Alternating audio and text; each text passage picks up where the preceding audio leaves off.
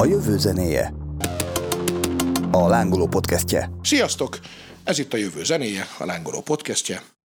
Nem tudom, hányadik adásunk, az az igazság. Ezért jó az, amikor az ember előre is vesz föl egy-két adást pufferban, hogy nem mindig másnap kelljen leadni a dolgot, mert fogalma sincs, hogy hányadiknál van, de valahol a, nem tudom, harmadik, negyedik, ötödik környéken lehetünk. Szerintem használjuk az aktuális adásra fordulatot, vagy nem. Így van. Ez a legújabb adás, természetesen. Rabárpád az egyik, hát ő most már műsorvezető, ugye állandó vendég. Mai nem állandó vendégünk viszont Petrétei Dávid, akit nagyon unod már, hogy magyar Dexterként vezetnek föl mindenhol? Hát nem fordul elő olyan gyakran, szerencsére, de nem, ez megtiszteltetésnek veszem, és én is üdvözlök mindenkit, örülök, hogy itt lehetek, és kíváncsian várom, hogy merre fele kanyarodik majd a beszélgetésünk. Szerintem fejtsük is ki gyorsan ezt a magyar dextet, nyilván nem a sorozatgyilkos mi voltra gondolunk, ellenben a sorozatgyilkosok elkapásának mi voltjára, ugyanis te ugye a Közszolgálati Egyetemen tanítasz, és bűnügyi, nem is tudom mi a pontos. Igen, igen, a Közszolgálati Egyetemen tanítok a rendészettudományi karon, és ott az úgynevezett nyomozás elméleti tanszéken tanítok kriminalisztikát, röviden a bűnüldözésnek a tudományát, de előtte kétezer-hat és kétezer-tizennyolc között a területen dolgoztam, a gyakorlatban dolgoztam túlnyomó részt bűnügyi technikusként, tehát helyszínelőként, és itt ragadt rám a vérnyom elemzés tudománya, vagy ennek a szakterületnek a fogásai, amit mind a mai napig a gyakorlatban szoktam kamatoztatni. Szakkonzultásként vagy szaktanácsadóként éles ügyekben szokták a segítségemet kérni kollégák, akár a rendőrségtől, akár bíróságoktól, úgyhogy nem szakadtam el teljesen a gyakorlati munkától sem az oktatás mellett. Elképesztően hangzik ez egyébként. Mennyire szabad beszélni ügyekről különben? Mert hogy amikor rendőr vagy ex-rendőr barátokkal beszélgetünk, akkor azért nagyon gyakran felmerül ez, hogy hát ezt nem mesélhetem el, ezt sem mesélhetem el, ezt se. Vannak azért olyan ügyek, amikről lehet mesélni? Hát a bűnügyi technikának az a szépsége, hogy a teljes nyomozásnak egy nagyon fontos, de azért nagyon kis szeletét látjuk csak. Én úgy adott esetben tudok ügyekről beszélni, hogy mondjuk helyet, pontos időt nem mondok, és tanulságokat ennek ellenére lehet mondani. Fú, de jó, akkor szerintem még ilyenre is sort kerítünk, ha már így felcsigáztuk a hallgatókat. Kicsit átnézek Árpira is, hogy Árpi, te azt tudod, hogy a rendőrség mint olyan az vajon mióta létezhet, vagy rendvédelem, vagy ez már az ókori görögöknél is biztos volt. Már valami, megint nem? A definícióknak vagyunk. Hát, hogyha úgy érted a rendőrséget, hogy néhány úriember mondjuk egy államszervezet megbízásából vigyáz a lakosságra, azok már kezdetektől Schumann-eknél is voltak ilyenek. Uh-huh. Hát erőszakszervezetként. És Dávid, nálatok van ilyen történeti összefoglalás, hogy a rendőrség eredete? Természetesen van, bár ez annyira szerteágazó, hogy mindenki inkább a saját szakterületének az eredetével foglalkozik. Én inkább a kriminalisztikának a kialakulását, illetve magának a kriminalisztikának a történetét. Hát kutattam, hogyha ez így nem túl erős szó. Alapvetően ugyanis valóban amióta léteznek társadalmak, vagy faluközösségnél bonyolultabb emberi szerveződések, azóta valamilyen módon a elkövetett jogsértést ezt igyekeznek üldözni, megtorolni. Ennek ellenére kriminalisztikáról igazából csak a tizenkilencedik század vége óta beszélhetünk. Micsoda meglepetés. Nincs olyan téma különben, ami szinten állunk, ami nem a tizenkilencedik század végén. Hát mert ez is a tudomány fejlődésével párhuzamosan, tehát az, hogy tényeket meg ahhoz kell adatbázis, ahhoz kell összevetés, mert én értem a Sherlock Holmes csak így, mi is alig haladjuk meg a szintjét mondjuk, mikor nagyon okosak vagyunk, de, de igen, tehát ez a tudományfejlődéssel párhuzamosan az objektív. Pontosan. Korábban is kíváncsiak lettek volna az igazságra, csak nem volt hozzá megfelelő eszközparkjuk. Igazából a kínvallatás is nagyon szép cél érdekében történt, a tényleges igazságra voltak kíváncsiak. Mivel nem volt más eszközük, ezért megkínozták azt, aki vallomást tesz, bízva abba, hogy így akkor hitelesebb lesz. Tehát... Hát erről azért megoszlanak a vélemények, tehát hogy olyan hát, értelemben, hogy mennyire hiszel abban, hogy valóban az igazságot fogod a végén kapni, vagy leszállítasz egy bűnöst, ugye. De el is érzékenyültem, mert ez a bűnügyi cucc, ez ilyen tök szexi, meg voltak ezek a sorozatok, meg minden. Pontosan. És azt sejtem, hogy ott gyorsabban csinálják azt, amit ti ugyanaz, de lassabban, de, de én azon gondolkodtam most, hogy itt meséltél, hogy mik voltak az első olyan nyomok, amiket elkezdtek így összegyűjteni. Ez új lenyomat, vagy, vagy valami a helyszínen, mik voltak az elsők, amik elkezdtek így gyűjteni? Hát igazából pont az új nyomoknak a szerepe, az pont a tizenkilencedik század vége, és talán az volt az egyik olyan nagy lökés, ami a kriminalisztika önálló tudományá fejlődését, vagy, vagy legalábbis eljutottunk odáig, hogy ezt érdemes kézikönyvbe kiadni, és egy önálló névvel illetni azt, amit a nyomozók, vagy a vizsgálóbírók, ugye abban a korban a vizsgálóbírók végeztek munkát. A legelső az a történelemben inkább az orvosi kérdések voltak, a szüzesség vizsgálatától kezdve az élveszületés vizsgálatán át a sérüléseknek a uh-huh. súlyosságáig. Ez is olyan, hogy már az ókortól ezek nagyon fontos kérdések voltak. A rómaiaknál is egy csecsemő, hogyha élve született, akkor jogképes volt a fogantatás időpontjáig visszamenőleg. Tehát, hogyha az édesapja neki a terhesség alatt meghalt, akkor nagyon fontos volt, hogyha ő élve született, és akár csak egy pár percig életben volt, az idő alatt megörökölte az apja vagyonát, tulajdonát, és ezután meghalt, akkor ő utána örököltek a további rokonok. Ha viszont nem született élve, akkor kiesett ez a lépés, és akkor teljesen más rokonok örökölhettek. És hatalmas vagyonok meg tudtak fordulni ilyen problémákon, úgyhogy nagyon fontos volt, hogy hitelesen meg tudják állapítani, hogy például egy csecsemő az élve születette, volt-e életben legalább egy-néhány percig. Talán ezek voltak vagy a... sem. Igen, igen, igen, ezt általában úgy, hogy a tüdejébe jutott-e levegő, vagy sem. Tehát ez volt a módszer nagyon sokáig. Drága római jog. Ugye egyébként, ha már itt tartunk, akkor maga a büntető jog sem olyan nagyon régi. Ugye Magyarországon a Csemegi Kódex volt talán az első, vagy ami már így kodifikálta a komplett büntető jogot, és az is száz-néhány éve. Igen, igen, igen, az kicsikívül az volt az első, még azt mondhatjuk, hogy a magyar büntető kódex volt. Korábban is voltak büntető jogszabályok, rendszabályok, Habsburg császárok ezek hozták, és akkor ezek változatosan vagy hatályba léptek az országban, vagy nem léptek hatályba, csak Ausztria, Csehország területén, és így tovább.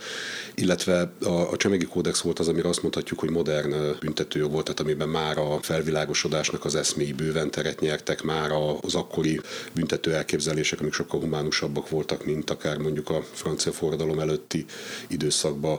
Tehát ilyen szempontból mondhatjuk, hogy a Csemegi Kódex volt az első, igen. És akkor ezt követte az eljárási törvény is a század végén, ami szintén már magyar, és már viszonylag modern volt. Ú, nekem már is van egy kérdésem. Tudom, hogy most török, meg trollkodok, de adatbázis építés.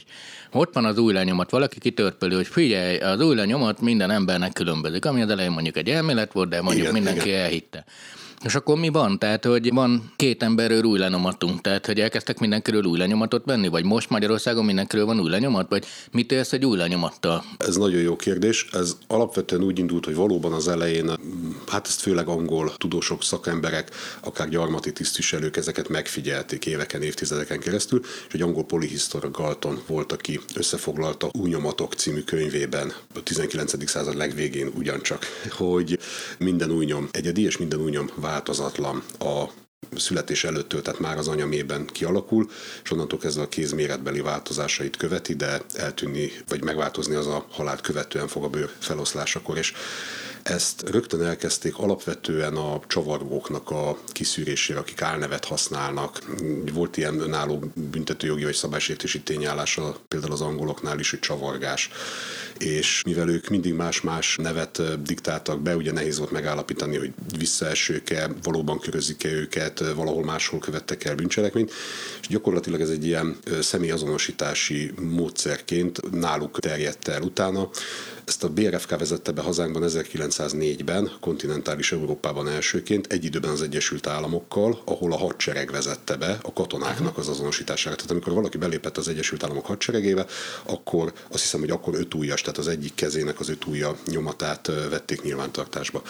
Önmagában egy új nyomattal nem érünk semmit, kell hozzá összehasonlítási alap, tehát vagy a adatbázisban kell szerepelnie az illetőnek, olyan adatbázisban, amihez hozzáfér a szakértő, ugye ez is nagyon fontos, vagy pedig prezentálni kell magát a személyt, akitől ott ellenőrzött körülmények között leveszik a nyomatot, és akkor azt tudja egy másik nyomattal, vagy egy helyszíni nyommal összehasonlítani. Ez itt nekem mindjárt eszembe is jut egyébként, hogy maga az összehasonlítás, ugye manapság nyilván oké, okay, képernyőgép összerakja, előtte valószínűleg fólia, de hogy mondjuk a tizenkilencedik század végén, akkor tényleg bogarázták, pauszpapíron átrajzolták? Vagy nem, vagy nem, ez is nagyon-nagyon fontos, hogy Galtonnak volt ez a két axiomája, hogy az új nyom egyedi és az új nyom változatlan.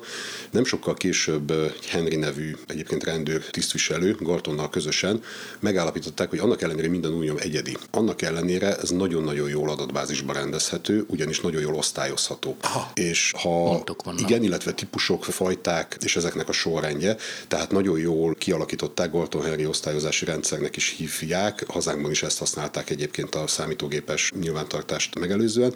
Tíz ujjas nyomat rettenetesen jól kereshető, nagyon jó struktúrált adatbázisba össze de, lehet de rendezni. De várjál, hogy most ott tartunk, hogy van egy csomó papírkartonunk.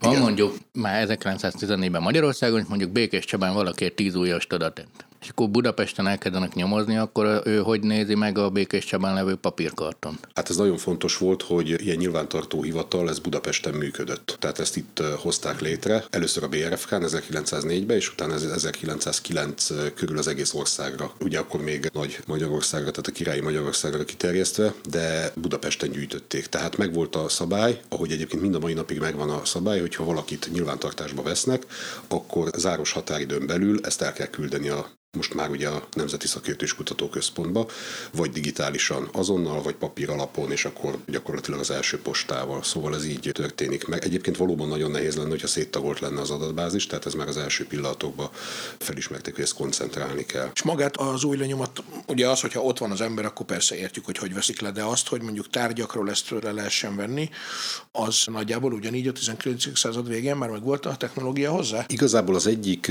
úttörője, aki írt arról, hogy vizsgálni kellene az új nyomokat, új nyomatokat, mert hogy valószínűleg egyediek, ő felvetette így elméletben a tizenkilencedik század végén, hogy ezt akár tárgyakról is le lehet venni. Ez valamivel később vált uralkodóvá, tehát a daktiloszkópia karrierjének az első mondjuk tíz-tizenöt évében ez sokkal inkább személyazonosítást, személy-személy összehasonlítást uh-huh. jelentett, ez az álnevet használók, stb. De például ezerkilencszázhétben itt Magyarországon volt egy olyan világra szóló bűnügy a dánosi rablógyilkosságról, helyszínen hagyott új nyom alapján sikerült elkövetőt fogni.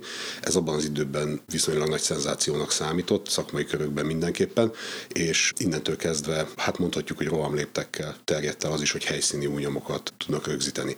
Az volt talán az első gond, hogy ezekben az első időkben azokat az új nyomokat tudták rögzíteni, ami látható volt. Uh-huh. A Dánosi ügyben is üvegen vagy üvegpoháron volt vérrel szennyezett új nyom, ezt ki lehetett fényképezni uh-huh. fototechnikával, korabeli fototechnikával. Az, hogy egy teljesen láthatatlan, ezt látensnek hívjuk, tehát lappangónak hívjuk, egy olyan, egy olyan új nyomnak a láthatóvá tételére milyen optikai, fizikai, vegyi módszerek vannak, ez egy máig fejlődő tudomány. Oh. Nagyjából ekkor kezdődött ez is, tehát a tízes-huszas években Aha. kezdték el azokat a módszereket, amikkel láthatóvá lehet tenni. Már egy csomó kérdésem lett. Egyrészt akkor ezek, ebben az első bűnügyben azért jó nagy szerencséjük is volt, mert ő szerepelt az adatbázisban az az új lenyomat, ami végül is a gyilkosság helyszínén is szerepelt. Nem, nem, nem, itt még nem volt erről szó, itt még nem volt országos adatbázis, ellenben új nyomszakértők már voltak a bé er ef kán, és a nyomozást végző csendőrség az tudta, hogy van ilyen lehetőség, hogy új nyom alapján lehet azonosítani, kértek szakértőt, másrészt pedig voltak gyanúsítható személyek. Nagyon sokan. Pont ez okozta a gondot, hogy nagyon sok személyből nyilván csak néhányan követték el magát a bűncselekményt, ők meg tagadtak. Uh-huh. És kellett egy olyan módszer, ami viszonylag hitelesen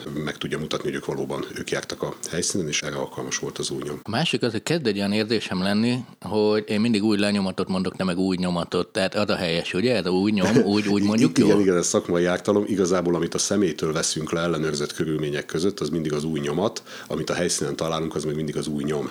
és ez, ha, és ez az új lenyomat, ez valami baromság, amit én valahol hallottam. Az a széleskörű, hogy úgy mondjam, köznyelvi változata, csak mi azért különböztetjük meg, mert az új nyom az mindig egy helyszíni, az új nyomat, az pedig mindig egy ellenőrzött körülmények között levet, és akkor az új lenyomatot igazából nem használjuk. Hát de használjuk mi is helyesen. Van, hát sose szabad, hát egy szaknyelvnek soha nem szabad emlékezni. Amikor úttörő vasutas voltam a nyolcvanas évek végén, és valaki bemondta, hogy szemafor, és már jött is a pofa, hogy jelző, tehát, hogy így nem lehet ugyanazt a terminológiát használni szaknyelben, mint a köznyelben, de mondjuk ez valószínűleg már csak azért is amúgy érthető, mert hogyha valaki ezt például tudja, akkor nyilván ti is értitek egymást, hogy igen, akkor te egy szakemberrel beszélgetsz, és az igen, nem mindegy. Igen. Elképzelhető az is, hogy hagyunk szóhoz jutni, de még van egy kérdésem. Nem tudom, hogy ez most publikus adat, vagy lehet egyáltalán tudni, de most például Magyarországnak, vagy nem tudom, az európai, bárhogy egy országnak kb. Hány a lakosság mekkora részének van új lenyomata? Tehát, hogy most rögzítve egy rendszerbe. Tehát, hogy most így jön egy, mert hogy mondja, van egy halvány gyanú bennem, hogy amikor vannak ezek a titkos ügynökök, csak a kis telót oda tartják, és azonnal végfut a szkenner, és fölbukkan a csúnya felül bűnöző, hogy nem mindenki van ezekben benne. De nem, természetesen nem. Sokféle adatbázis van, és ezeket jogi okokból, adatvédelmi okokból kellően szét is van tagolva. Tehát bizonyos bűncselekmények gyanúsítottjaitól le kell venni az új nyomatot, ez akkor nyilvántartásba kerül. Innentől kezdve az ő ellenük folyó büntetőeljárás későbbi sorsa határozza meg, hogy ez marad-e a rendszerben, és hogyha jogerősen elítélik őket, hát akkor ezt mennyi ideig kell a rendszerbe tárolni, vagy pedig a rendszerből ezt törölni kell. Ez az egyik nagy, tehát a büntető eljárás alatt állók nyilvántartása. Ezen kívül van egy másik nagy, az az idegenrendészeti nyilvántartás. Hogyha harmadik országból be kívánnak lépni a hazánkba, akkor nekik az újnyomatukat meg kell adni. Bocsánat, a harmadik az mit jelent? é u-hoz képest? é u-n kívüli. Hát majdnem, csak ugye vannak olyan é u-n kívüli országok, amik szintén é u-nak számítanak ebből a szempontból, tehát Svájc, Izland, meg még néhány, most így pontosan nem uh-huh. tudom. De, de mondjuk de... a Kanadából valaki bejön, akkor őt... Uh, lehet, hogy Kanada is ebbe, ebbe belefér, de például Koreából vagy Kínából akkor valószínűleg igen. Aha. Tehát akkor igen, tehát az mindenképpen harmadik országnak számít. Ez a Schengeni térségen kívüli, Aha. és akkor gondolom ezt elég bonyolult egyezmények szabályozzák, persze, hogy ki az persze, aki... De hogy az első világból is, igen. Szóval nem csak a lator államokból, Észak-Koreából, igen, hanem igen, igen, igen, Perúból is akár. Ez is nagy különbség, hogy egy gyanúsítottól leveszik a tíz ujjas nyomatot és a két tenyér nyomatot hazánkban. Máshol csak a tíz ujjas nyomatot, ez is változik. És egy idegenrendészeti nyilvántartásban, de pedig csak kettő új kerül be, általában két mutató új, ha jól tudom, vagy két hüvelykúj. A harmadik, vagy egy teljesen másik nyilvántartás az a menekültügyi. Tehát aki menekült kérelmet terjeszt elő, azoknak is az új nyomata nyilvántartásba kerül. Akkor megvan, hogy azok, amik idegenrendészeti menekültügyi nyilvántartások, azokban nagyon könnyen bele tud nézni az é u-n belül bármelyik szakértői szerv vagy hatóság. Egy bűnügyiben már, már jóval kevésbé közvetlenül tud benézni. Vannak ilyen egyezmények is, Prümi egyezmény például, ami lehetővé teszi, hogy részes államok azok belenézzenek egymás dé en es nyilvántartásába, újnyom nyilvántartásába, jármű nyilvántartásába és így tovább, viszonylag egyszerűen diplomáciai csatornák nélkül. Ezen kívül van még egy nagy, a kiderítetlen helyszíni nyomoknak a nyilvántartása. Az is egy bűnügyi típusú nyilvántartás, hogyha bűncselekmények helyszínén, amit találnak azonosításra alkalmas új nyomokat, nem tudják személyhez társítani, az ügy az megoldatlan, akkor azok ott vannak az adatbázisban. Ebből vannak ezek a angolul cold hitnek nevezett találatok, amikor adott esetben évekkel később, vagy hónapokkal később valakit új nyomatolnak teljesen más bűncselekmény miatt, és bekerül a nyilvántartásba, automatikusan fut a keresés, és akkor kidobja, hogy ez egy szóba jöhető, ez egy helyszínen talált új nyommal megegyezhet. Király. Én azt látom a mostani filmekben, nyilván dokumentumfilmek ezek, de hogy mindent így ecsetelgetnek, meg ilyen ultrafényel körülnéznek, szóval mondtad elején, hogy igen, az üvegpoharos tükröm, most már mindenhonnan levesznek minden, nem számít az anyag, meg, meg a... Hát, de méret. Azért nagyon sokat számít, de mondtam az előbb, hogy ez máig fejlődik, vagy mondhatjuk szinte, hogy máig fejlődik, hogy milyen anyagok, akkor vegyi módszerek vannak, amik bizonyos összetevőivel reagálnak az új nyomot alkotó anyag maradványnak, tehát akár a fehérjével, aminosavval, akár a véres új nyomok esetén annak az összetevőivel, akár zsírral, és így tovább, és megvan, hogy bizonyos felületekre valamelyik módszer jó, bizonyos felületekre valamelyik más. Van olyan módszer, aminek az a korlátja, hogy ha azt alkalmazzuk, akkor később más módszert már nem tudunk, tehát lehet egy ilyen sorrendje is a dolgoknak. Az talán így erős túlzás, hogy minden felületről mindent le lehet szedni, mert sajnos ez nem igaz, vagy hát bűnüldözési szempontból sajnos ez nem igaz. Általában a sima felületek azok, azok amik jó újnyomhordozók, tehát ami egy ilyen recés felület, azon ugye nem maradnak meg ezek a fodorszál rajzolatok. Ugorjunk egyet az időben szerintem, és beszéljünk arról, hogy mi volt aztán a következő ilyen nagy áttörés bűnügyi technológiai szempontból, és mikor. Hát ha úgy vesszük, akkor még az újnyom előtt is volt egy, az én véleményem szerint is ez a fényképészetnek a feltalálása és általánossá válása. Ez is olyan, hogy föltalálják az ezernyolcszázhúszas vagy harmincas években, ugye attól függően, hogy melyik feltalálóhoz kötjük, mert robbanásszerűen elterjed, és az ezernyolcszáznegyvenes években a belga rendőrség az már használ fényképeket, pont ugyanezekből a személyazonosítási célokból körözött bűnözők, ismert bűnözők portréit uh-huh. megörökítik. Írásszakértők használnak fényképeket, hogy az aláírást kifényképezik, és ilyen nagy fényképformában a tárgyaláson tudják lobogtatni, hogy a következtetéseiket elmondják. Ez is nagyon érdekes, hogy a fényképezőgépek ugye eleinte elég nehezen mozgatható, nagyon nehéz velük szabadban vagy élőképeket megörökíteni. Amikor eljut oda a fejlődés, hogy hordozhatóvá válnak, akkor azonnal elkezdi a rendőrség ezt használni helyszíneknek a megörökítésére is. Ezt a ezernyolcszáznyolcvanas években a Bertillon nevű francia híres kriminalista kezdi is javasolni. Érdekes, hogy már előtte ezernyolcszázhatvanegyben Pesten, akkor még nem Budapesten, hanem Pesten elkészül a mai ismereteink szerinti első helyszíni fotó, Teleki László gróf öngyilkosságának vagy a sérelmére elkövetett emberölésnek a helyszínén. Nagyon érdekes, hogy már itt háromdimenziós képalkotás is készül, oh. tehát a fényképészmester, akit kivisznek, egy úgynevezett sztereofotón is megörökíti a helyszínt, ez a korabeli három dé képalkotásnak volt egy nagyon érdekes eszköze. És utána az orvosszakértői területek is fejlődnek tizenkilencedik század során. Először a fémes mérgeket tudják kimutatni holttestekből, holttestek szöveteiből, tehát az arzént, majd nem sokkal később a higanytól kezdve az összes többit. A század végére akkor eljutnak a növényi mérgek kimutatásához, a bürök és a hasonlók, úgyhogy egyre nehezebb dolga van a méregkeverőknek igen, a, igen. a tökéletes gyilkosság elkövetésével. A vér kimutatása is fejlődik. Szintén a tizenkilencedik század végén megjelennek a úgynevezett Teichmann-teszt, vagy a szintén egy magyar nevet mondok, felletár Emilről elnevezett felletárpróba, amik akár helyszínen talált ilyen megszáradt vérgyanús szennyeződésre meg tudják mondani, hogy ez tényleg vér. És hát a huszadik század legelején eljutunk a vércsoportokhoz, és így tovább sikerül megállapítani kétséget kizáró, hogy emberi vérről, vagy nem emberi vérről van szó, tehát nem csak azt, hogy vér, hanem hogy embertől uh-huh. származik-e. A vércsoportok révén meg egyre több mindent, egyre pontosabban tudjuk személyeket kizárni, vagy, vagy személyeket azonosítani vele. És aztán utána a huszadik század vége, huszonegyedik eleje egy újabb nagy fejlődés, ugye? Mert hogy a dé en es technológia az még a nyolcvanas, kilencvenes évek krimieibe se nagyon jön elő, Pont, viszont pontosan, pontosan. Alap, nem? Hát megmondom, a számítógépes adatbázisok. Pontosan, pontosan, pontosan. És ez a kettő, ennek az egymásra hatása óriási jelentősége van ennek. Valóban a nyolcvanas évek legvégén kezdenek dé en es azonosítással foglalkozni bűnügyekben, hogyha megvannak ezek a korabeli vagy kilencvenes évekbeli krimik, és emlékeztek arra, hogy ilyen, mint az írásvetítő fólia, olyan uh-huh. vannak ilyen szürke csíkok, meg pöttyök, és akkor azokat így nézik. Az volt a korabeli dé en es azonosítás. Aha. Kizárólag arra volt, hogy két mintát összehasonlítottak egymással, nem tudtak belőle adatbázist képezni. Aha. Ez meg kellett várni a, a modernebb eljárást, amikor olyan eredmény jön, ami kódolható, tehát ami megismételhetően olyan dolgokat mér a dé en es szakaszokon, aminek az eredményeit számosítani lehet, és az be lehet tenni adatbázisba, és akár az adatbázisból lehet utána. Viszont a dé en es kellett jobban ismerni. Természetesen, meg magukat az eljárásokat, amikkel ezek az információk kinyerhetők, azt is kellett hozzá egyre jobban, és hát ez meg is változtatta a mondjuk úgy a bűnüldözésnek az egész milliójét. Ma már annyira érzékeny technikák vannak, hogy nemhogy a pohárról, amiből ittam, le lehet venni a dé en esemet az ajaknyomból, hanem az, hogy itt beszélek, már a mikrofonra valószínűleg telepített annyit, hogy azonosítható vagyok. Úgyhogy ma már szájmaszk nélkül nem nagyon lehet helyszínelést elképzelni, hogyha későbbi dé en es vizsgálatot szeretnénk végezni. Ez egy nagyon fontos dolog. Na hát. Durva. Tessék, és akkor itt aggódsz amiatt, hogy majd a Google megmondja, hogy te merre jártál éppen, ha nem tudom, térkép alapján. Egyébként ezek, ezek drágák? Tehát most valaki, nem tudom, ki akarja nemozni, hogy voltam-e itt, hogy belihagtam egy bizonyos szobát, akkor ilyen készüléket csak neked van az országban, vagy kettő van, vagy ezeket már itt terjednek? Vagy... Ezzel ugye a Nemzeti Szakértői Kutatóközpont foglalkozik, ami szinte egy érdekes fejlemény, így a huszonegyedik század mondjuk tízes éveibe kezdték, hogy nagyon előtérbe kerül a bűnügyekben, a szakértői bizonyításban a minőségbiztosítás. És arra van uniós jogszabály, hogy bűnügyekben dé en est, vagy akár új nyomokat csak úgy lehet felhasználni, hogy akreditált laboratórium mérte ezeket, vagy vizsgálta ezeket.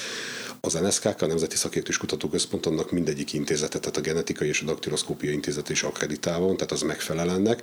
Amennyire én tudom, az orvostudományi egyetemeken vannak még genetikai laborok, de tudtommal azok nincsenek akreditálva arra, hogy bűnügyi uh-huh. mintákat elemezzenek. Ugye ez egy költséges folyamat végigvinni egy akkreditációt. Tehát nem csak műszer kérdése, de egyébként maga a műszerpark is drága, tehát ahhoz, hogy ilyen nagyon kis mennyiségű, vagy nagyon kevert mintából használható eredményt lehessen hozni, ahhoz nagyon jó gépek, tehát nagyon költséges gépek kellenek. Meg hát olyan adatbázis, olyan számítástechnikai háttér és olyan szaktudás is. Igen, igazából azt akartam kérdezni, hogy most értettem, hogy most tanítasz, meg tudom is, sőt, kollégák vagyunk, mert egy egyetemen belül, de hogy ilyen helyszínlelés, hogy megy, egy fölhívnak, és akkor ezt az összes kütyüt, amiről most beszéltünk, a fényképezőgéptől kezdve a mindenen át ki kell vinni, mindegyikkel végigmenni ugyanazon, vagy... Nagyon szeretem ezt a szakmát, mert technológia fókuszú, de benne van ugye az emberi intuíció, hogy kezdesz el dolgozni, vagy mit csinálsz ilyenkor? Hát ez nagyban függ attól, hogy milyen ügyben kell kimenni, ez ugye általában meghatározza azt is, hogy ki megy ki. A helyszínelők azok Magyarországon most három szintre vannak telepítve, a rendőrkapitányságokon, tehát a helyi rendőri szerveknél, van a főkapitányságokon, amiből ugye húsz van az országban, illetve van a központi országos egység, akik meg az országos hatáskörrel dolgoznak, és az, hogy éppen kimegy ki egy emberül, és általában a területi szerv megy ki, és ezek megvannak a szakmai protokollok, hogy általában mindig a fényképezés videófelvétel az első. Hogyha arról van szó, hogy mondjuk egy három dés szkent kell készíteni a helyszínről, olyan eszköze a központi technikának van, tehát az országos egységnek van, ilyen esetben őket is bevonják ebből a célból. És az mi múlik? Tehát ki és mikor dönti el, hogy kell mondjuk három dés szkent készíteni, ami egyébként micsoda? A rendőri vezetés dönti el, tehát a rendőri vezetők döntik ezt el. A háromdimenziós térszkenner az egy nagyon modern képalkotó eszköz, nem csak gömbpanoráma felvételt készít, hanem lézersugár segítségével, hát egy ilyen gömbhéjszerűen letapogatja maga körül a környezetet, és ezt rögzíti a visszavert lézersugárból, és össze tud belőle állítani egy olyan fénypontfelhőnek hívjuk, ami a, a helyszínnek a térbeli modellje. És ezt összerakva gömbpanoráma felvétellel nagyon jó, ugye fotorealisztikus, és ugyanakkor nagyon pontos, általában ilyen milliméter pontosságú wow. képet el lehet érni a helyiségről. És mivel ugye szoftveres háttértámogatás kell ehhez, meg lehet tenni azt, hogy több helyre letesszük a szobában ezt a szkennert, és ezt a több fénypontfelhőt ezt össze fogja nekünk rakni a szoftver.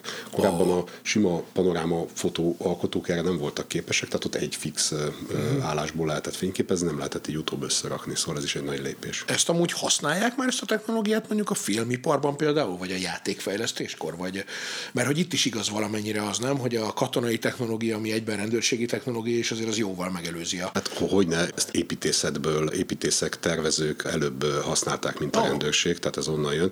A másik felhasználás, azt nem tudom, azt talán te jobban rálátsz. A, a játékoknál, játék, játék, ott máshogy gondolkodnak, tehát mi építjük meg inkább a világot, nem... nem akarjuk lemodellezni, vagy nem akarjátok máshogy, lemodellezni. Máshogy, de, de arról fogunk beszélni, azt tudom. Egyébként, a, bocsánat, csak még ennyire visszakanyarodva ez a kihasználja előbb, hogy a katonairól tudjuk, hogy az ugye általában akár évtizedekkel is megelőzi a civil, de a rendőrségére is igaz ez, vagy a rendőrség az pont, hogy hasonlóan kullog így, a, vagy nem kapja meg a katonai titkos fejlesztéseket? Hát inkább ez a helyzet, tehát hogyha az valahol beválik olyan körülmények között egy módszer, amire rálát a rendőrség, akkor kezd el gondolkodni azon, hogy ezt felhasználja, és úgy kezdődik ez általában meg. Ezzel együtt vannak olyan eszközök, amiket civil életben nem nagyon, vagy legjobb tudomásom szerint nem használnak.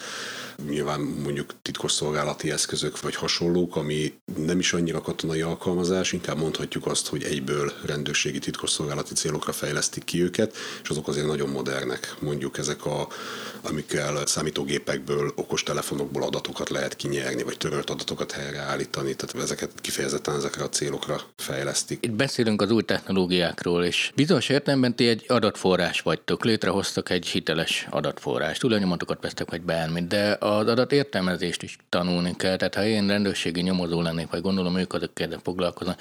Az, hogy ti milyen új technológiát használtak, meg kell tanulni úgy gondolkodni, nem? Tehát, hogyha én pontosan. Ha nyomozó lennék, akkor sokkal jobban kell ezt ismerni, mert úgy gondolkodjak, hogy van egy ilyen szuper három dés kép, és akkor el tudom képzelni, hogy bal feltről jött-e a golyó, vagy hogy van-e valami olyan, pontosan. De hogy, tehát, hogy nem csak nektek kell ismerni ezeket, hanem aki... Pontosan, pontosan. És az ugye mindig egy nagy kihívás, amikor el szeretnénk magyarázni, miért is jó ez, és miért jobb ez, mint ahogy eddig volt. És itt ugye van sokszor, hogy falakat át kell törni, mert vannak, akik úgy gondolják, hogy ha jön valami, amire azt mondjuk, hogy jobb, mint ahogy ők eddig csinálták, az az ő munkájukkal szembeni kritika, holott ez általában legkevésbé uh-huh. sincs így.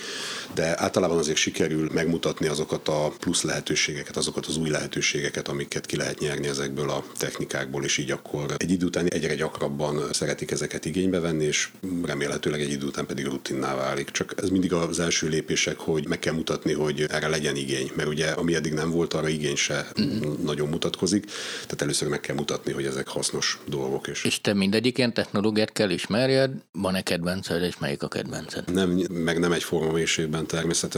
Nekem van egy újnyomszakértői végzettségem, tehát inkább az újnyomokhoz kapcsolódó dolgok azok, amik engem érdekelnek. Van egy fotós szakmám, ami például a képalkotás nagyon sok szempontból a képalkotás érdekel, de például a három dé szkennerekhez a, a szoftveres munka, a tényleges lebonyolítás, ahhoz sokkal kevésbé értek, mint a kollégáim a központi technikánál, tehát én abban sokkal kevésbé folytam bele, és nem is nagyon volt affinitásom az ilyen részletek összeillesztése meg hasonlókhoz, illetve hát ezek az adatkinyerési szoftverek, hardverek, ezeket is egy időben használtuk, hát ahhoz is semmi affinitásom nincsen, nekem magamnak okos telefonom sincsen, tehát egy régi fajta nyomogombos telefonom van, meg most már tabletem, hogy, hogy, hogy azért ez ezeket. Miért a... nincsen? Mármint, hogy valami szakmai averzió, vagy egyszerűen kiszálltál ebből a vonalból? Is, is. Nem tudom megválaszolni, úgy alakult, hogy mindig... Idegesít, ha új lenyomatokat hagysz az eszközödön, vagy igen, új nyomokat. Bocsánat, most már nem fogom többet elhibázni. Na de hát, és aztán a vér, de azt még egy picit tegyük félre, mert hogy én úgy tudom, hogy van is olyan konkrét eset, amit a vérnyomok alapján oldottál meg, és erre nagyon-nagyon kíváncsiak leszünk. Viszont még egy kicsit az adás előtt pont beszélgettünk két szóban arról, hogy milyen utópikus, illetve disztópikus irányba is elkanyarodhat ez a dolog. Például az, hogy most már a modern dé en es technológiánál amúgy van-e annak akadálya, hogy mindenkinek levegyék a dé en esét. Születéskor vagy a felnőtteknek, akármikor a jogosítvány, mindegy, szóval, hogy teljes dé en es adatbázis legyen, és akkor onnantól aztán elvileg bárki bárhol van, bármit csinál, azt lehet reprodukálni. Ez elképzelhető, hogy ilyen lesz? Hát nagyon sok mindent el tudunk képzelni, ez szinte biztos, és az világos, hogy ezt most agályosnak tekintjük, de nagyon sok olyasmi történt az utóbbi mondjuk húsz-huszonegy évben, amit korábban agályosnak gondoltunk volna, és most mégis megvalósult. Például a repülőtéri biztonságra gondolok a szeptember tizenegy után, tehát igen, az sokkal, sokkal szigorúbb. Nagyon. Itt inkább azt mondanám egy ilyen óriási adatbázis képzésnél, hogy ez leginkább kapacitásbeli. Tehát itt, itt költséges dolgokról beszélünk, és időigényes dolgokról beszélünk, tehát ide tíz millió rekordot bevinni elképesztően hosszú idő alatt lehetne. Én szerintem ez a legfőbb gátja ennek. Jogalkotó az biztos tudna olyan magyarázatot kiötölni, és olyan jogi szabályozást hozni, hogy azért ehhez mondjuk egy nagyon limit tehát hozzáféréssel, nagyon célhoz kötött felhasználással, de ez az adatbázis meg legyen, mondom, ennek inkább kapacitásbeli. De közben ugye azt gondolja az ember, hogy az egészségügyi fejlődés kapcsán viszont előbb-utóbb mindenki, aki elmegy orvoshoz, jó, most még nem, de hogy mondjuk húsz-harminc év távlatában már valószínűleg mindenkinek lesz valamilyen dé en es rekordja, akár a körzeti orvosnál, hiszen a mi magunk fogunk adni valószínűleg a személyre szabadott orvoslás érdekében. Pontosan, és ugye ez is felvet egy nagyon érdekes kérdést, hogy ha lenne erre lehetőség, vajon hányan élnének vele? Tehát mondjuk én szeretném tudni magamról, hogy lappang bennem mondjuk egy hajlamosító tényező valamelyik rákfajtára,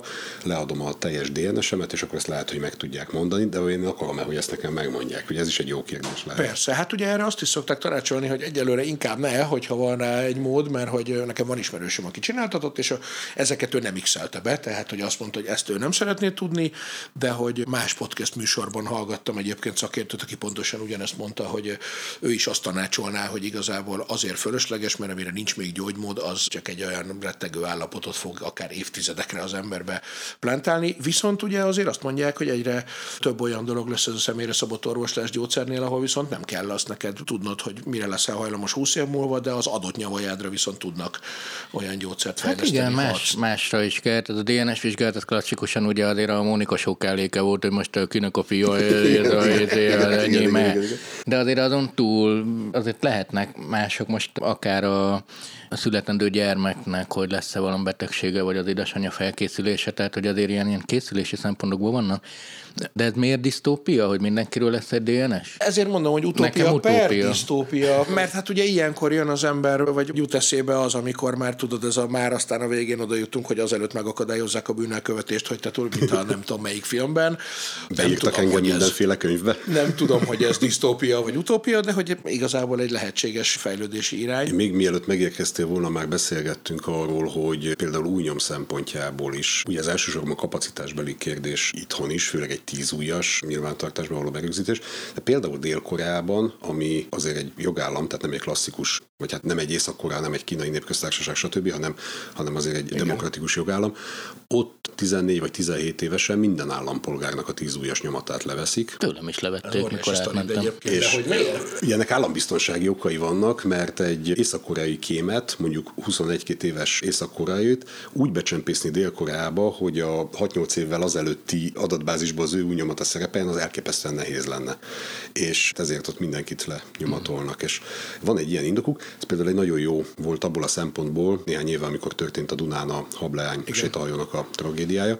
Abban részt vettem az áldozatazonosításba, és óriási segítséget jelentett, hogy az összes koreai áldozatnak megvolt az új nyomata a dél-koreai államnak, és itt csak gyakorlatilag le kellett venni, elküldeni Szöulba, és ott megmondták is, hogy ki az illető, és órák alatt megvolt az azonosítása az összes holttestnek. És amúgy ez tudomásod szerint látszik például a koreai bűnöldözési eredményességi adatokban? Tehát, hogy lehet azt mondani, hogy ettől ők sok sokkal hamarabb megtalálják a bűncselekmények elkövetőit? Ezt nem tudom, de nem feltétlenül mondanám, hogy igen.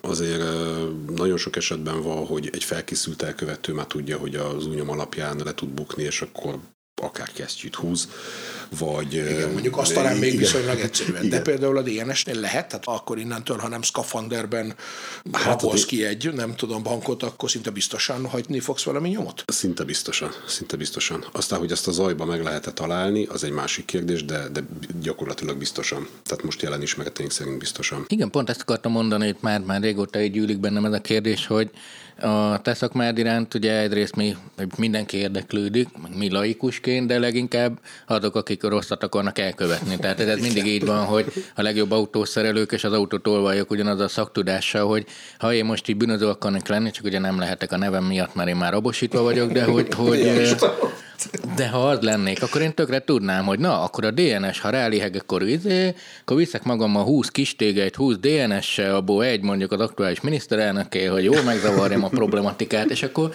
de ha új lenyomat kesztyű, meg direkt elvágtam most késsel az ujjamat, most mutogattam a podcast hallgatóknak, tényleg el van vágva. Tehát, hogy ilyen előre támadások, hogy azt akarom csak mondani, nyilván döntő lehet, amit te megállapítasz, és megvizsgálsz, és leteszed az eljárásrend elé, hogy mennyire tudtok ezzel kalkulálni, valaki ezt kijátsza-e, vagy sem? Igazából akár a technikai rész, akár a helyszíni szemle, ugye ez a kettő nem feltétlenül ugyanaz, de ez, ez mindig csak egy szeletet ad. Tehát bizonyítása az nagyon sokrétű lehet. Tárgyi bizonyítási eszközök, az csak egy, a személyi bizonyítás is ugyanilyen fontos, és akár az is lehet egy nagyon fontos információ, vagy nagyon beszédes információ, hogyha rájövünk arra, hogy valaki tudatosan kívánja eltüntetni a nyomait, abból, abból a felkészültségére, a személyiségére lehet következtetni. Egyébként az, hogy mennyire lehet ezeket megúszni, hát nyilván aki, tehát amikor nem sikerül elfogni egy elkövetőt, akkor ő nyilván megúszta, hogy ez azért van, mert szerencséje volt, vagy azért volt, mert nagyon felkészült volt, ezt pedig nem feltétlenül tudjuk megmondani, ezt, ezt tőle kellene megkérdezni, hogy mi mindent tett meg, vagy mi mindent nem tett meg, és mi mit néztünk el. Tehát ez nagyon fontos egyébként, hogy akár még egy helyszínen talált dé en es, az is csak egy dolog. Azt még ki kell egészíteni, meg kell erősíteni, és minden esetben ott kell, hogy legyen a kételj a bűnüldözőben, az igazságszolgáltatásban, a szereplőiben, hogy mondjuk egy tanú nagyon szép kerek vallomást tesz, az attól még csak egy vallomást. Lehet, hogy maga biztosan téved, lehet, hogy hazudik nekünk, nem tudjuk mindig-mindig körülkábásnyezni, és pontosan ugyanaz a helyzet a tárgyi bizonyítási eszközökkel is, tárgyi bizonyítékokkal. Mi a helyzet a most már mindent látó kamerákkal? Ugye huszonnégy című sorozat, nekem ott volt először ez, ahol így láttam rendszeresen, hogy jó, akkor most kapcsoljátok be a városban az itt-ott mindenhol levő kamerákat, és úgy most én tényleg azt gondolnám, hogy egy magyar város is már tényleg mindenben van kamerázva, léteznek amúgy ilyen olyan központok, ahol ott ül a helyi Jack Bauer és, vagy a kollégája, és tényleg meg tud nézni bármit. Hát nagyon sokféle kamera van, és függ attól, hogy kiüzemelteti őket, tehát a teljesen triviális példa a bé ká ká-nak vagy bé ká vé-nek a kamerái, tehát az nem a rendőrségre van bekötve, az a saját biztonsági uh-huh. részlegük. De olyan szinten sincs összekötve, hogyha mondjuk éppen tényleg lenne valami konkrét autós üldözés, vagy bármi, amihez így akkor hozzáférnétek élőben? Szerintem nem. Tudomásom szerint nem. Ellenben visszanézni nyilván vissza lehet. Egy élő kapcsolat, hogy mondjuk egy telefonba mondja, hogy mit lát a képernyőn, tehát ja, ilyesmi természetesen nincs kizárva, de hát hogy ez mennyiben mondjuk egy szervezetszerű megállapodás kérdés, és mennyiben az a munkakultúra, hogy hát végül is ugyanazt szeretnénk, és persze együttműködünk, ez jó kérdés, ezt nem tudom pontosan. Pécset dolgoztam nagyon sokáig, ott például a közterületi kamerákat a közterület felügyelet kezeli, uh-huh. de fizikailag bent egy rendőrségi épületben, úgyhogy ah. a kamerát kezelők mellett mindig ült rendőr, akinél volt ugye rendőrségi rádió, szolgálati telefon, tehát pillanatok alatt el lehetett akár rádióforgalmazásban érni az illető uh-huh. kollégát, aki bent ült, és azonnal tudta mondani, hogy melyik kamerát, merrefele fordítsd, mentsd ki a felvételt, meg lehetett kérni, hogy akkor mit tudom én, másfél órával ezelőtt néznek, hogy mit tudom én, piros ruhájú lány elmente ezen az utcakaszon, és akkor uh-huh. tudta mondani, hogy igen, kimentette a felvételt, tehát például volt egy ilyenfajta együttműködés. Tök jó, hát ez létezik akkor. De hát ugye a nagy testvér az már idejét múlt, ugye nagyon sok kis testvér van, igen. Tehát ugye rengeteg magánentitás lakosnak a kameráját, gondoljunk itt az Alle bevásárlóközpontba, hát az sem a rendőrség üzemelteti, hanem a saját biztonsági cég. Hát sőt, most már szinte minden ház, lakás, minden, jó, nem minden lakás, de hogy nagyon sok helyen ott vannak az egyébként egy-két tízezer forintért kapható és tök jó minőségű kamerák. Mielőtt jöttem, itt a sarkon ittam egy kávét, és ott is velem szemben ott volt a kamerája a sörözőnek. Egyébként te, amikor felnézel mondjuk egy oszlopra, akkor azt nagyjából meg tudod állapítani, hogy az tiétek, vagy rendőrségie, vagy ilyenek, nem, vagy nem, vagy nem, nem, nem, nem, nem, ellenben helyszínelőként kialakult bennem az, hogy azonnal megtalálom, hogyha van kamera. Mármint, hogyha ilyen, ilyen térfigyelő, vagy ilyen biztonsági kamera van, ugye ezt általában nem álcázzák, és aha, azonnal az az első, hogy körülnézünk, hogy van-e, és akkor kiszúrjuk, hogy van, mert nagyon hasznos tud lenni egy ügy felderítése szempontjából. De akkor ez azt jelenti, hogy időben kitágul a munkád ezekkel a megfigyelési eszközökkel, nem? Tehát, hogy amúgy kimész egy helyszínre, akkor oké, ott van a hullanyomat, az megvan, megtörtént valami, de hogyha így megnézzük a felvételet, időbe vissza tudtok menni oda az előtti állapotra. Hogyne. Ha le tudjátok kérni az okostelefonok mozgási adatait cellákból, stb. Digitális kultúraforgalmakat, akkor végül is olyan dolgokat tudsz rekonstruálni, amik kvázi a levegőben van, és mégis oda tudod. Pontosan, pontosan, pontosan, és ez a kriminalisztikának a talán utolsó ilyen mérföldköve, amiben pillanatnyilag benne élünk, ez a digitális adatoknak a felhasználása. Éreztem én. Igen, igen, igen, igen. Mondjuk ez nem helyszínelői feladat, tehát ez már az ügynek a nyomozója, az ügynek a gazdája fogja, aki helyszínelést követően, ugye az ügynek az előadója, ezt így mondjuk. Ugye, de nem ez a helyszínelés jövő? Nem ez lesz, hogy tehát ezt régóta csinálod? Természetesen ideális esetben ez már a helyszínen meg tud kezdődni, hogy visszanézzük a kamerafelvételt, megnézzük, hogy merre mozgott, mihez nyúlt hozzá, hol jött be, merre ment ki, és ez már ott a, akár a helyszínelési munkát is orientálja, meg főleg ezt a nyomon üldözést, az úgynevezett nyomon üldözést, vagy forgónyomos felderítést is orientálni fogja. A kutyáknak most még van jelentősége, vagy ők maradnak is? Van, van, van, van, van. Ez is olyan, hogy Budapest belvárosában nyilván sokkal kevesebb, mint mondjuk vidéken egy családi hétvégi házas környezetben, de van, van, nagyon komoly jelentősége van a nyomkövető kutyáknak is. A bűnügyi célból nem csak nyomkövető kutyák vannak, vannak kereső kutyák, robbanóanyagot, kábítószert, holttestet. Katasztrófavédelemnek van olyan kutyái, ami égésgyorsító keresésére van kiképezve, és egy kiégett helyszínen égésgyorsító maradványt keres. Külföldön van olyan kutya, ami gyorsító, égésgyorsító. Benzin? Uh, ilyesmiket, igen, igen, igen. Tehát, hogy gyújtogatás történt? Hát legalábbis megtalálja, hogy honnan érdemes mintát venni, és aha, akkor ezt majd egy laborba, kromatográffal megmondják, hogy van-e benne valóban olyan, vagy... Ugye ez is nehéz kérdés, mert leég egy modern bútor, azon azért nagyon sok olyan lak meg ragasztó van, amit persze a kromatográf ki fog hozni, hogy ezek lehetnek égésgyorsítók, csak hát egy bútorban meg egyébként is benne vannak, vagy egy benzines kocsi kiég, és van benne benzin a maradványaiba, az ugye nem egy nagy perdöntő dolog, hiszen az, az ott lehet. De ugye vannak másfajta kutyák is, a kereső és a nyomkövetőn túl a szagazonosító kutyák. Ez is egy nagyon érdekes, és az például nem nagyon fog a közeljövőben kimenni a divatból, mert olyan műszert építeni, ami a kutya orrát, illetve a kutya gondolkodását vagy ösztöneit tudja helyettesíteni, az azért még a jövő zenéje. Azt egyébként, Árpi, te is ugye mondtad egyszer, hogy a szag az a terület, ahol a legkevésbé fejlett az érzékszerv, nem tudom, stimulálás. A orrunk vagy... borzasztóan érzékeny, és egyébként a legelső ilyen érzelmi stimulációkat, illatokat tudjuk elérni, de hogy nincsenek szabványaink. Ugyanaz az illat nagyon más vált ki egy emberből, lehet, hogy én imádom, másik gyűlöli, és ezért nem terjed el a kereskedelembe, hogy egy moziba betolom, hogy most bűz legyen. Lehet, hogy valakinek pont azt tetszik, ne fürdjél le, ilyesmi, Ö, és, és tehát, hogy ilyen értelemben mondtam, hogy de amúgy az illatokkal nagyon lehet játszani, csak a feldolgozási kód nagyon más emberenként. Aha. Értem. Illetve például a kutya meg tudja azt tenni, hogy két dohányos kávéfogyasztó ember, aminek ugye cigi és kávészaga van, abban is megtalálja, hogy ezek miben különböznek egymástól. Tehát ezek nagyon jók. Egy műszer az lehet, hogy elvérezne ott, hogy a negyven százalék kávé, negyven százalék cigi, a maradék húszat meg nem biztos, hogy meg tudja aha, különböztetni. A kutya meg igen. Itt is igaz akkor tulajdonképpen az, ami most már annyiszor megint előjön, hogy az összes új technológia mellett azért megmaradnak a régiek is. Tehát, hogy nem azt jelenti, hogy most már senki nem foglalkozik új lenyomottal, hiszen van dé en es, új nyom. Új nyomattal, bocsánat, vagy bármi ilyesmi. Tudod, mi így mondjuk, hogy már... új nyom, de idejön mindent. Vagy a kutyákat most már nyugdíjba lehet küldeni, mert tehát, hogy alapvetően akkor az eszköztár egyre szélesebb, viszont minden maradt, tehát a legrégebbitek, nyilván a fotó az persze jobb már, mint volt. Igen, de... tehát inkább ilyen jellegű változások vannak, hogy például például a fényképezés az már digitális fényképezőgéppel persze, történik. Hát, a kamera, tehát a videófelvétel az is digitális technikával történik, de van még mind a kettő, és nem is nagyon fognak ezek kiszorulni, vagy, vagy megváltozni. Ugyanígy az újnyom kutatási módszerek, vagy újnyom előhívó módszerek az is olyan, hogy természetesen fejlődik, és van olyan, amire azt mondjuk, hogy idejét múlt. Általában azért idejét múlt, mert van egy új, ami jobb, uh-huh. ami ugyanazt tudja, vagy még hatékonyabb, és egyszerűbb használni, vagy kevésbé veszélyes használni. Ugye itt azért a vegyszerek között volt olyan, vagy van olyan, ami simán rákkeltő, vagy robbanásveszélyes, és csak laborba lehet szellőzés mellett védő ruhába.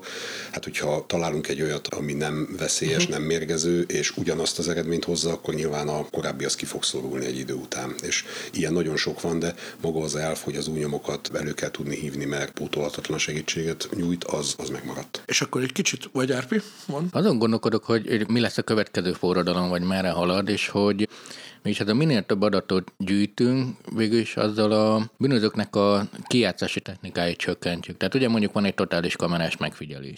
Oké, okay, fölhúzom a baseball sapkámon.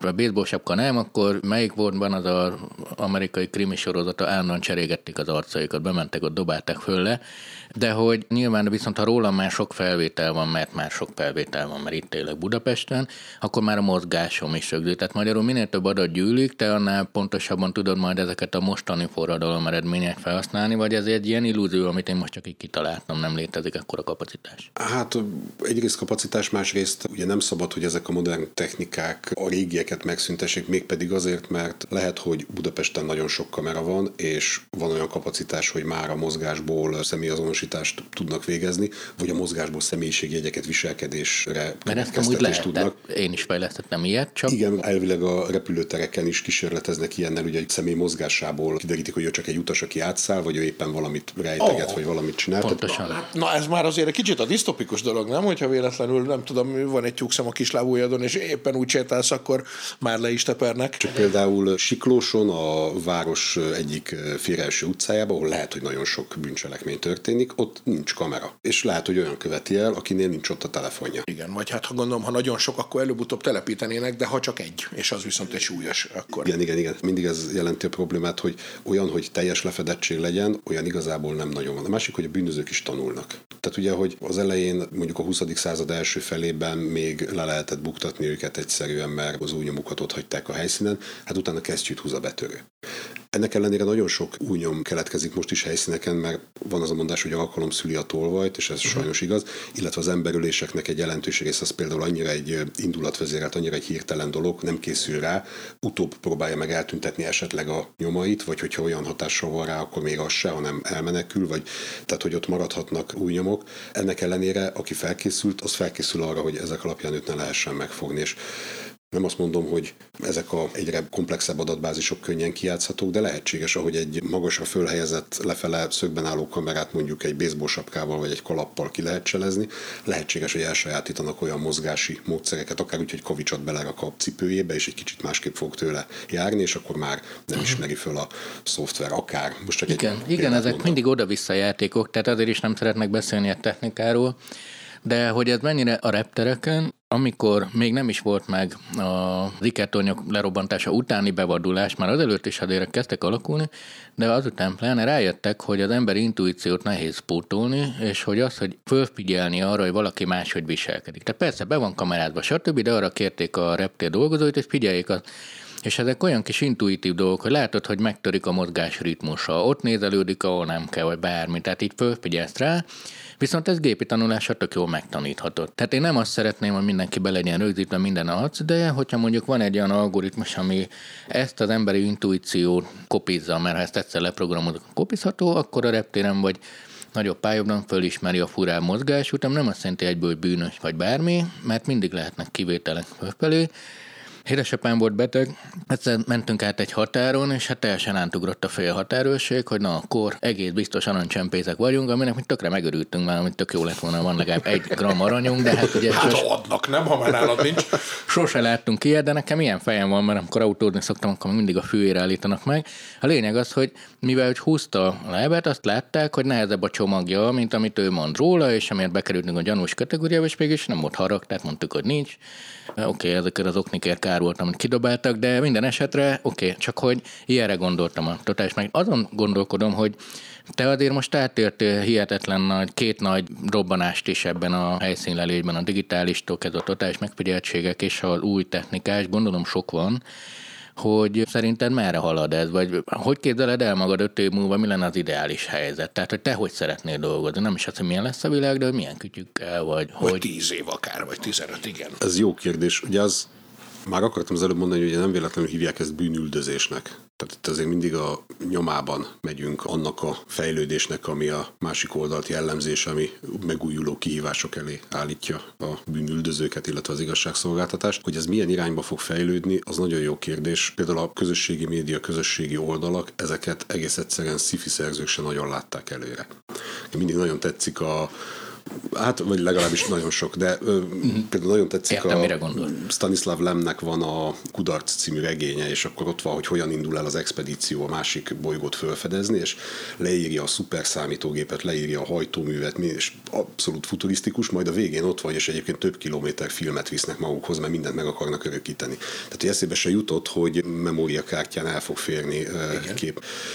Ha mondjuk húsz évvel ezelőtt az akkori húsz éveseket, akkori harminc éveseket megkérdezte volna valaki, hogy figyelj, te önként föltöltenéd a netre a fotóidat, a nevedet, a munkahelyedet, azzal, hogy ezt mindenki lássa és megjegyzést tudjon hozzáfűzni, nyilván a kilencven százalék azt mondta volna, hogy nem.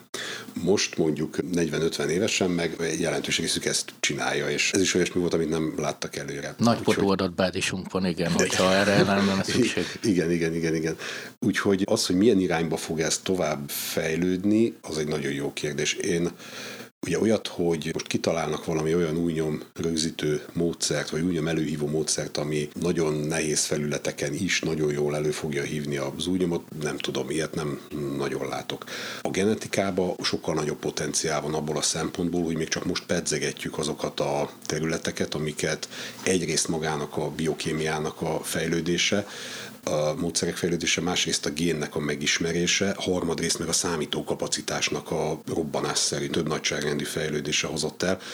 A rokonkeresés például ilyen. Tehát az, hogy van egy dé en esem a helyszínről, és nincs bent a gazdája az adatbázisban, de meg tudom nézni, hogy olyanok, akik vérrokonai lehetnek, azok vannak-e bent, uh-huh. és akkor adott esetben ilyeneket meg lehet találni. Mondjuk ennek a társadalomtudomány is örülne, ha közé tennétek ezeket, de mindegy, csak mondom, nem gond. Hát át kell sétálni a szomszéd emeletre, nem? A Közszolgálati Egyetem. Ilyen jellegű publikációk vannak egyébként, de mondom, ez azért még gyerekcipőbe jár minden esetre, amikor egy-egy olyan nagy ügy van, hogy vagy egy-egy olyan nagy hír van akár külföldről, hogy mondjuk évtizede, évtizedek óta megoldatlan ügyet sikerül megoldani, lehet, hogy azoknak a hátterébe valami ilyen van, hogy az illető nem lett, tehát nem egy cold hit találat van, hogy az illető bekerült az adatbázisba, és hirtelen meg lett a találat, hanem ezek a rokonkeresési módszerek vezettek eredményre. Vagy ilyen a betűszóval a ef dé pé, igen, a forenzikus dé en es fenotipizálás. Wow. Amikor a dé en es anyagmaradványból, igen, dé en es anyagmaradványból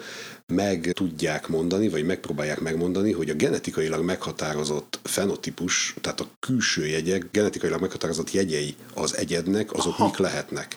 És ugye ez kezdetek kezdetétől megvan, hogy az, hogy férfi, nő, azt meg tudják mondani. Na de hajszín, szemszín, testmagasság, testtalkat, ki tudja még mi minden. Ugye ez is viszonylag gyerekcipőbe, például az, hogy balkezes valaki, az genetikailag vajon meghatározott-e. Az, hogy hajlamos a cukorbetegségre, sváb felmenőkkel rendelkezik, és akkor ez már lehet egy disztópia, hogy összeállítunk egy ilyen fenotípust, uh-huh. ismeretlen elkövetőről, majd bemegyünk a kórházba, és megnézzük, hogy mit tudom én, Schneider meg Mayer vezeték nevű, vagy anyja nevű betegek cukorbetegséggel jelentkeztek. Aha.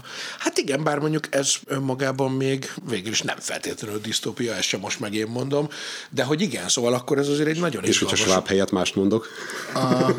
Nem, mert itt a problematika mindig az a nagy adatbázisos beszélgetéseknél, hogy ki használja fel és mire. Pontosan. Tehát, mert itt azt mondjuk, hogy te egy delegált, megbízható, ránézésre nyugodt ember vagy, és valószínűleg erre fogod felhasználni, de nyilván, hogyha most itt túlozva, ó, egy új lenyomatból megmondja, hogy néz ki, meg és ezt valaki más használja fel, akkor az lehet fura. Meg ugye, ha ez fejlődik, ha ez működik, akkor nem csak a nagy állami adatbázisból lehet, ahova a szárnyálkahártya törlete bekerül a gyanúsított személynek, vagy a helyszínről bekerül az ismeretlen minta, hanem potenciálisan bármiből. Tehát a kiköpött rágóból, az eldobott cigarettavégből, a gyorsétterembe, a csomagolásból. Tehát ebbe ez is van, és nem biztos, hogy ezt egy állami cég fogja, hiszen ez idézőjelben mindössze pénz kérdése, hogy milyen dé en es elemző apparátus, meg milyen számítógépes háttér áll mögötte.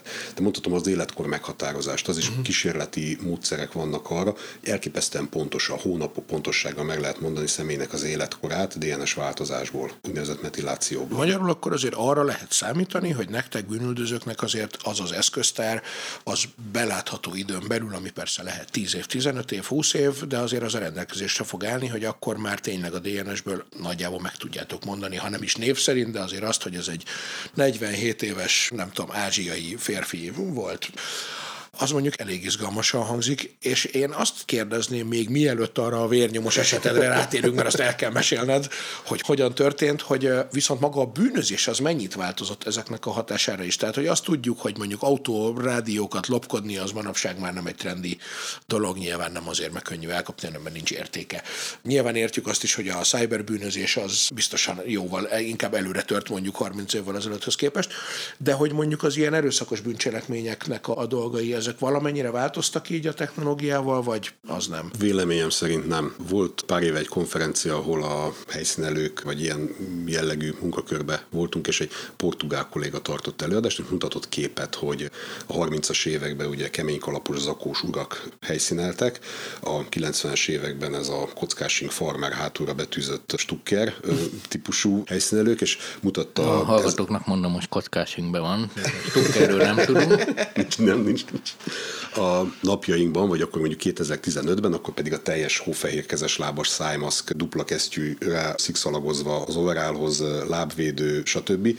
És hogy ezek a bűnüldözők. És mutatott egy képet ezerkilencszázhúszból, a baltával agyoncsapott kocsmárosról, mutatott egy képet kétezer-tízből, a baltával agyoncsapott kocsmárosról. És gyakorlatilag annyi, hogy a háttérben volt színes tévé, meg Coca-Colás hűtő, a másik esetben pedig még nem, hanem egy bor kimérés volt. A... Ennek mondjuk az is lehet oka, ugye, amit említettél, hogy azért, és ezt talán lehet mondani, hogy szerencsére van így, nem, hogy a konkrét emberülési, meg súlyos testi sértési esetek nagy része az indulat vezérel, tehát hogy azért még nincs az, hogy nagyon sokan terveznének gyilkosságot. Igen, igen, igen, általában igen. És az meg nyilván nem változik, az nem technológia függő. Igen, hogy... igen, igen, igen. Az ember az ugyanilyen volt az érzelmeit, meg az indulatait tekintve. Na hát, és akkor itt köthetünk át arra a vérgyomos esetre, mert hogy gondolom az egy erőszakos bűncselekmény volt. Igen, ugye én erről igen. annyit tudok, hogy Dulai Péter az Élet elleni bűncselekmények című blognak a szerzője, szintén kriminológus, ő talán doktorandusz hallgató nálatok, igen. amikor mesélt rólad, akkor mondta ezt, hogy volt egy ügy, amit te megoldottál vérnyomok alapján, vagy segítettél a megoldásban, ahogy a Dexter. Igen, ez azért volt emlékezetes ügy, mert ez volt az első olyan alkalom, amikor én vérnyomelemzéssel közre tudtam működni egy ügynek a megoldásában, és ez volt az első olyan ügy, amikor kaptunk visszajelzést arról, hogy az, amit megállapítottam, az úgy helytálló. Ekkor a központi helyszínelő egységnél dolgoztam én is, és szereztünk be olyan szoftvert, ami ezt a nyomelemző munkát segíti, és ezt a tolómérős méricskélését a különböző fröccsenési nyomoknak, meg a szögfüggvény számítást, meg utána a madzaggal a röppályának a modellezését, ezt kiváltja. És mert hogy ezek egyébként voltak előtte? Tehát, igen, hogy tényleg igen, megcsináltatok, hogy madzaggal? Igen, csak én nem. Tehát, hogyha ezt még, még így kellene, akkor én nem foglalkoznék ezzel. Tehát te már a kényelmesebb szakaszban szálltál, amikor igen, a gépszámol helyettet értem. Pontosan, pontosan. Csak egyet érteni tudok. Digitális fényképek segítségével a szoftver azt tud működni. Nyilván az összképnek az átlátását, meg egyáltalán az, hogy melyik nyomokat érdemes mérni, meg melyikkel érdemes számolni, az a szakembernek a feladata. Tehát a szoftver az tényleg csak azt a terhet veszi le a lábról, hogy a szakértő által, vagy a szakember által kijelölt nyomoknak a szögét kiszámolja és uh-huh. megjeleníti. És ez egy emberölési ügy volt, ahol szerencsére hamar megfogták az elkövetőt. Ugye a vérnyomelemzés sok más módszerhez hasonlóan nem arra való, hogy ismeretlen elkövetőt előhúzzon a kalapból, arra viszont nagyon jó, hogy általa előadott verziókat, vagy tanú által elmondott vallomást megerősítsünk, gyengítsünk, cáfoljunk, és így tovább. Amikor megfogták az illetőt, a főkapitányságnak az emberei, ő beismerő vallomást tett, majd kivitték a helyszínre, úgynevezett helyszíni kihallgatás keretében, ezt a vallomást megismételte. Ez azt jelenti, hogy kiviszik őt a helyszínre, eddigre ugye szemlével már végeztünk, és ott elmondta, illetve elmutogatta, hogy hogy ment be, mit csinált, hol volt a sértett, és így tovább. És a véres nyomok alapján sikerült nagyon jól rekonstruálni, hogy hol állt a sértett, amikor megkapta azokat az ütéseket, amik végül az ő halálához vezettek, és nagyon szépen kijött a vérnyomokból, hogy ennek az elején ő állt, majd utána lehajolt, vagy legugolt, letérdelt, utána leült, majd a végén elfeküdt. Nagyon szépen lehetett követni az ő mozgását, meg ezt követően a mozgását, amíg megpróbálta szobába visszamenni.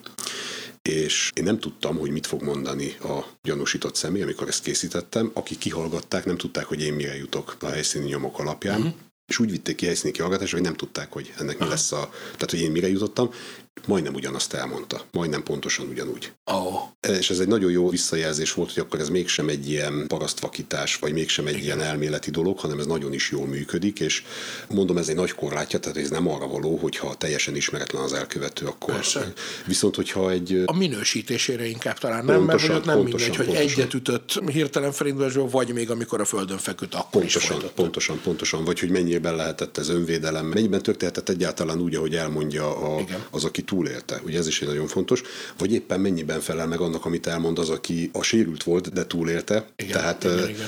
Mint az előbb a túlélnél, tehát aki az elkövető, mondjuk van egy konfliktus, igen. és az egyikünk meghal, a másik túléli, akkor nagyon fontos, hogy amit ő elmond, az mennyiben hihetünk neki, ugye ezek, ezek nagyon fontos dolgok lehetnek. Egyébként mióta van ez? Jó kérdés, ez is legelőször a tizenkilencedik század végén ezzel foglalkozott egy lengyel orvosszakértő, és utána úgy tűnik, hogy feledésbe merült. Uh-huh. Volt orsós professzor a harmincas, negyvenes években, az igazságügyi orvostannak a professzora, ő is foglalkozott ezzel, de aztán megint feledésbe merült. A hetvenes években az Egyesült Államokban, meg az olaszoknál elkezdték ezt ismét kutatni, korábbi előzményekre. Egyébként pont Orsos professzornak a német nyelvű kis tanulmánya is hivatkozott művebbe, és onnantól kezdve indult ez világhódító útjára, ha szabad ezt így mondani, nemzetközi esedéssel, tehát nemzetközi társasággal, három évenkénti konferenciával, és így tovább. Magyarországon pedig igazából mit tudom én, volt mindig egy-két ember, aki foglalkozott ezzel is több más mellett, vagy nyomszakértőként, vagy orvosszakértőként, vagy genetikus szakértőként, aki dolgozott, és akkor foglalkozott ilyen jellegű ügyekkel. Igazából kétezer-tizenötben, tehát egy-két évvel a Országos Helyszínelő Egység indulása után volt az, hogy akkor erre való ilyen célszoftvert, elemző szoftvert szerezzünk be, és akkor kezdjünk el ebbe intenzívebben dolgozni. Ez vadi új. Árpi, mit akartál kérdezni ezzel kapcsolatban? Hát én rengeteg minden, de nem fog beleférni, kell máskor is beszélgetnünk. Csomó kérdésem van, de néhány személyes, vagy egy személyes marad így a végére. Hogy te szereted ezeket, a, amikor ilyen, vannak ilyen sorozatok, amik erről szólnak, hogy ezeket szereted, vagy rühelled? Jó kérdés, alapvetően szeretem. Alapvetően szeretem, sokszor szokták tehát megkérdezni. Csillogó szemmel nézed, hogy tök jó, meg mi is így, vagy, vagy... Tetszik, tetszik, tetszik. Általában a módszerek azok, amiket bemutatnak, azok mindegyike valid. Legalább valamilyen szinten azok létező, működő módszerek. Ezzel együtt ezek filmek, vagy sorozat epizódok, amik arra valók, hogy szórakoztassanak, de nagyjából ennyi. Tehát olyan nagyon elrugaszkodott dolgok, azok azért nem szoktak lenni, inkább olyan van, amikor egy létező módszert bemutatnak, mint hogyha valami hatalmas újdonság lenne, holott nem az, vagy amikor, mit tudom én, a nagyon ritka kivételt hozzák, hogy most akkor csak azzal lehet elérni egy eredményt, és, de alapvetően ezek nem nagyon nézem, a Dexter sorozatot azt pont néztem, egyébként a többi helyszínelő sorozatokból, azokból nagyon sok epizódot láttam, de például olyat, hogy mondjuk a, egy évadot megnézzek valamelyikből, arra még így nem volt példa, de amikor itt tévébe pont elkapom, akkor nem kapcsolok el csak amiatt, hogy ez egy... Igazából nem is ezt akartam ezzel kérdezni. Mármint ezt gondoltam, hogy ezt mindig megkérdezik tőled, de ezt minden szakmától megkérdezik. Hanem azt hittem, miért szereted ezt csinálni, azt azért kérdeztem ezt, hogy ez kiderüljön nekem. Mármint, hogy azért tud ez kemény is lenni, azért mégis a bűnügyi helyszíneken vagy. Egy nagyon nyugodt embernek tűnsz, aki szisztematikusan gondolkodik. Tehát azért kérdeztem, hogy nézed ezeket a sorozatokat, mert hogyha ebbe élsz, hogy jaj, de jó, ez egész napi nézegesű nyomokat sezni, ez, ez a tök cuki, hogy, hogy miért szereted ezt a melót? Ez egy nagyon jó kérdés, és nem tudok rá igazából válaszolni. Moldovának van a Bűn az Élet című könyve, és annak a legelején van egy idézet, valamelyik rendőrtől talán névtelenségbe is hagyja, hogy soha nem szabad megkérdezni a rendőrtől, hogy miért lett rendőr. És szerintem ez valahol egy hasonló kérdés. Igazából nem tudom megfogalmazni, hogy mi fogott meg ebben. Nem feltétlenül akartam én mindig ezzel a területtel foglalkozni, de nem bántam meg, hogy hogy, hát hogy többféleképpen csinálod, ha jól érzem, terepen vagy tanítasz, igen, új igen, módszereket igen, ez, nyilván ez is nagyon fontos, hogy nem ég ki az ember abból, hogy mindig ugyanazt kell csinálni, hanem nagyon sok különböző szempontból, vagy eltérő szempontból tud foglalkozni. Nagyon hasonló kérdésekkel az, az mindig sokat segít valószínűleg. Hát és mi pedig köszönjük, hogy vagytok, nem? Függetlenül attól, hogy miért kezdtétek el, mert azért ez nekünk átlagembereknek, civileknek ez biztosan csak jó. És nagyon szépen köszönjük ezt a mai beszélgetést is, roppantul élveztem én mindenképpen. Szerintem ebbe a témában is maradt még annyi, hogy majd fél év múlva folytatjuk, ráadásul addigra még hova fejlődik majd a technológia. Most csak annyira szeretnék még felhívni a figyelmet, hogy március huszonnyolcadikán hétfőn élőben is találkozhatok majd velünk Budapesten a Keksörművházban, az Orlai utca és a Bartók Béla út sarkán, ez egy hétfő este, talán hat órakor, ha minden igaz. Csinálunk egy élő beszélgetést, az első élő jövő zenéje lesz. Ez pedig a valahányadik adás volt a második évadban, Petrétei Dáviddal nagyon szépen köszönjük. Köszönöm szépen is a lehetőséget. Sziasztok! Ez volt a jövő zenéje.